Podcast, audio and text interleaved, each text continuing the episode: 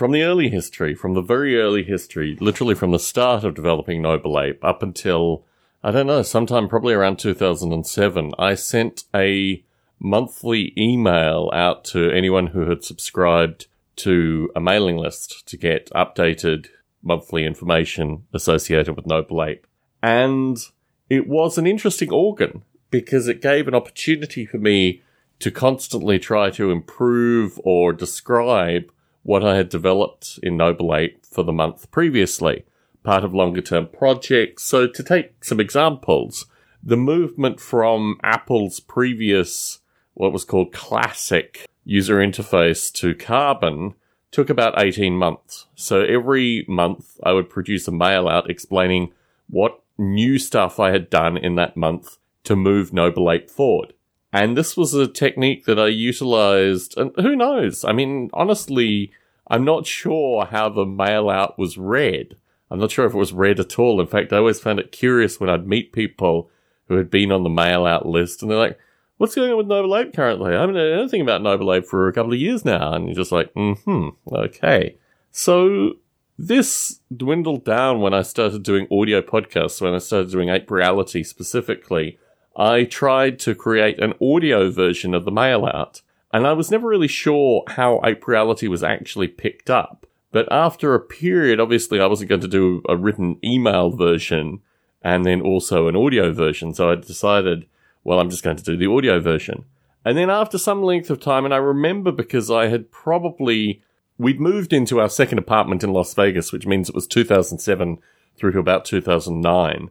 And through this period, eventually I stopped recording audio as well. I mean, I went from the mail out, which was a long time tradition with Noble Ape, through to doing the audio and then just stopping doing the audio.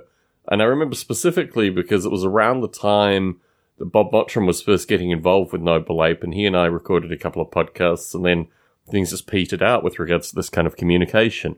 I still have the developer mailing list, and the developer mailing list has always been a rather curious group of folk. I mean, there are people on the developer mailing list that have been on the developer mailing list for about 12 plus years now. There's a group of people who really are just very curious. I went back and looked at the developer mailing list yesterday because I posted an update, including a link through to a long funk recording, maybe a couple of long funk recordings, in fact. So I've been thinking about this organ thing that is Noble Ape and the efforts that I put into it, and the fact that I'm still spending between one and two hours a night working on Noble Ape, but it is solely a kind of monastic thing that I do because there's no meaningful way of communicating a lot of this to the broad user base. I went back and read in 2015 what the emails were on the developer mailing list, and I was talking at the time about creating a JSON interface for Noble Ape. I kid you not. Literally four years later, the thing is actually there.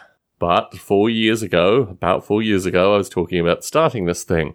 And I was thinking to myself, what has happened in the past four years? Well, I know very succinctly what's happened in the past four years with regards to a bunch of nonsense. But independent of that stuff, I had to rewrite OpenGL because Apple stopped supporting OpenGL.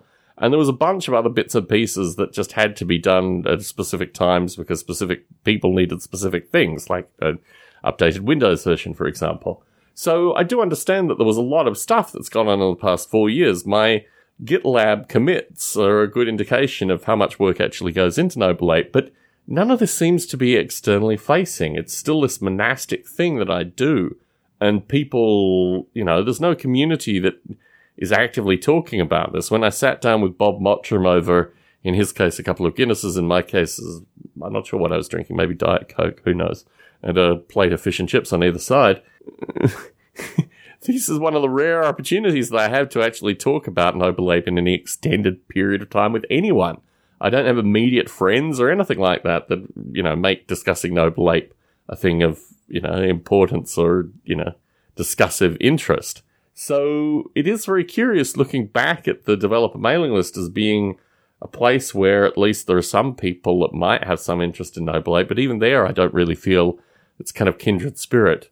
The building, recreating, moving forward, the passion that a community has is a very interesting and curious thing. And when I reflect on, I mean, even relatively solid, passionate groups around, you know, authors and things like this, these things are no longer active, right? So even the history of like long term folk that have been doing a bunch of work that's considerably more popular than my work still may not have the following today than they had, you know, 10, 15 years ago.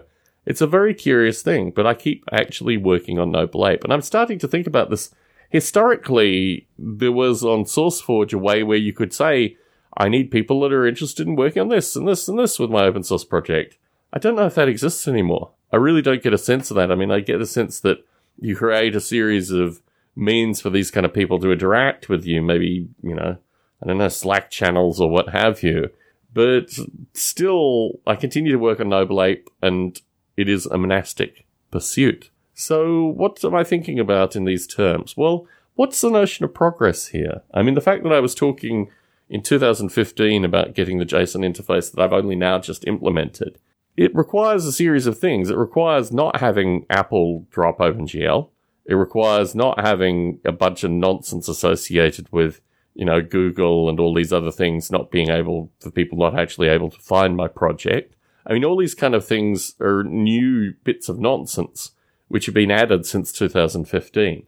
But I think just through sheer effort, I should be able to gather a community around this body of work because it's an ongoing development. So the JSON thing is about that in some very real sense. It is about creating an interface that enables people to actually start writing services in a Noble Ape community kind of language thing. So to be continued. But as I read through the developer mailing list, and really I was looking back at the names, the folks that have been connected, so many of these people were, I don't know, just folks that had, I guess, some interest at some time associated with the project are not really, you know, a long term nurturing interest. And it's one of the common criticisms that I've had for other people People do a lot of stuff in the outside world. Here I'm mainly talking about Bruce Damer. But unless it brings forth active, passionate collaborators that are, you know, assistive and these kind of things, it's very much like icing. It has very little nutritious value. You get a kind of sweet taste initially, but in the long term, it's not sustaining in any meaningful sense. So how have I gotten sustenance over my monastic pursuits? I still think there are lots of really interesting questions there. I still think the software has a lot of really interesting things that are yet to be created and answered. And that kind of message, I don't know how you translate it to a modern world. I mean, I've created YouTube clips. I've gotten small bits of feedback associated with them. But the YouTube clips are in large part just a means of, you know, staking an existence against an intellectual property rights assault. So yes, it's all very curious. But now what I'm going to do is actually start posting to the developer mailing list more frequently until it becomes annoying. I think that's the aim. Or at least maybe these people are already blocking it. So maybe the question of being annoying isn't even important. But what I am interested in finding is where one finds developers. Like where one has those conversations that I once had on SourceForge in order to get new people interested and involved. Because I think those kind of conversations are actually really important. And they've certainly netted folk like, you know, Bob Mottram and Pedro Ferreira and Mridul Pentapalli all the previous names of people that have worked on the Noble Ape simulation one time or another, the folks at Apple and Intel as well. So, as I'm used to myself through these things, I think it's a possibility for a long funk recording in this musing. And I don't want this to be necessarily negative. It's not negative at all. It's just an assessment of where things are currently with the view that I need some, you know, this is what I'm thinking about associated with how do I overcome this circumstance? How do I move beyond this current situation into something where you know, people are actually actively interested in talking about this stuff. I tried to restart the Biota podcast recently, and I put out to the listening audience, which I guess is no one, that maybe if they were interested, we should start collaborating again. And, you know, I reached out tentatively to a couple of people, but honestly, yeah, I can't even get a meal with Bruce Damer currently, so I don't even know what's going on with it. And the whole thing has been rebranded anyway. I mean, one of the most interesting things that has come up over the past three years is an active reflection of it every time that I put effort and energy into things other than things like model rail radio, where I actually do have some control of how this thing is created and managed. It's not all volunteer work. It's actively creating a community that I, in fact, in some regard define. But where I've worked with other communities, the International Game Developers Association, the International Society of Artificial Life, all these bits and pieces that I've done, all these tasks and things that I've taken on. I mean, the whole biota thing as it exists now. I mean, obviously I have biotapodcasts.org or whatever, but you know, the, the whole notion of biota is actually a, a project of, of some legacy and some interest. I don't know. I mean, that whole thing is very curious as Bruce Damer kind of redefines it in a particular direction. So where will this thing end? I did want to put one thing out of the podcast, which I'm intentionally doing at the very end. So if you've made it through here, here's the special sauce that you are getting for listening to the end. I am seriously considering creating a Noble Ape Foundation, a charity, a charitable organization around some of the principles of Noble Ape. For one point and one point only, a lot of my intellectual property that I generate is really solely surrounded by me in terms of maintenance. And my wife has said to me, if anything were to happen to me, she doesn't know how these things would continue on or really have any legacy or life. And when I think about Model Rail Radio as well, it has a similar problem. But these things are very much things that I've devoted my life to in particular directions. And there's a sense, at least for those that know me and appreciate me very well, perhaps not my podcast listeners, but certainly some people out there in the community, that this stuff needs to be maintained in some form. And I think that has been the most cogent argument for the creation of a non-profit around what I do with Noble Ape. And there's so much additional nonsense associated with non-profits, but I've been putting money for the past three plus years into the Biota Institute or whatever it is, Biota, the Biota Foundation, Biota, as it was part of Contact Consortium, whatever it was. I've been putting money into this thing. And I think if I can, which I, you know, need to work with lawyers and what have you, to put that money into something that was solely around preserving the ideas in Noble Ape and supporting it going forward in some future facing thing with, you know, new and interested folk, perhaps even stipends. So, you know, people like Bob Mottram, for example, could have stipends to look at certain aspects in Noble Ape. I think all these things are really very interesting for me. And what I want to do is try to create some of this organically before I just come out with this Biota Foundation thing.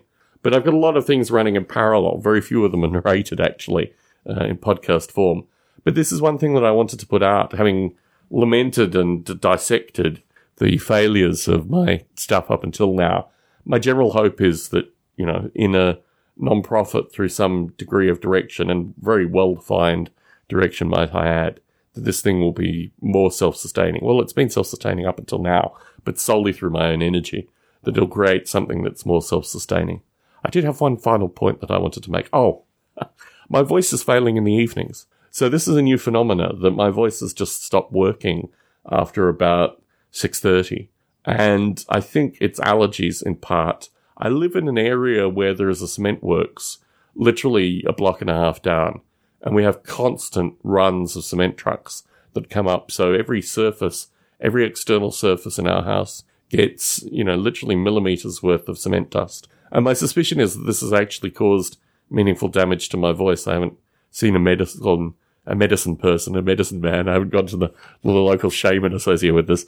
But no, I mean, my suspicion is that there's something there because the allergies that I have now and the way in which my voice disintegrates or deteriorates in the evening is relatively unique. And it's something which I guess I really haven't had the opportunity to test when I'm in the UK, but when I'm in the UK coming up, I'm going to test this phenomena and see if it is actually the location we have various air purifiers and other things that we try to run to work through this stuff, but there's something that's really gone wrong with my voice, which is quite interesting recording podcasts because you have the circumstance where the times where you would normally record podcasts, you can't record podcasts. Maybe people just get used to listening to whatever comes out of my voice after about 7.30, which is very gravelly and probably actually really quite difficult to listen to. Appreciating feedback on this kind of stuff. Anyway, those are my thoughts this Wednesday evening.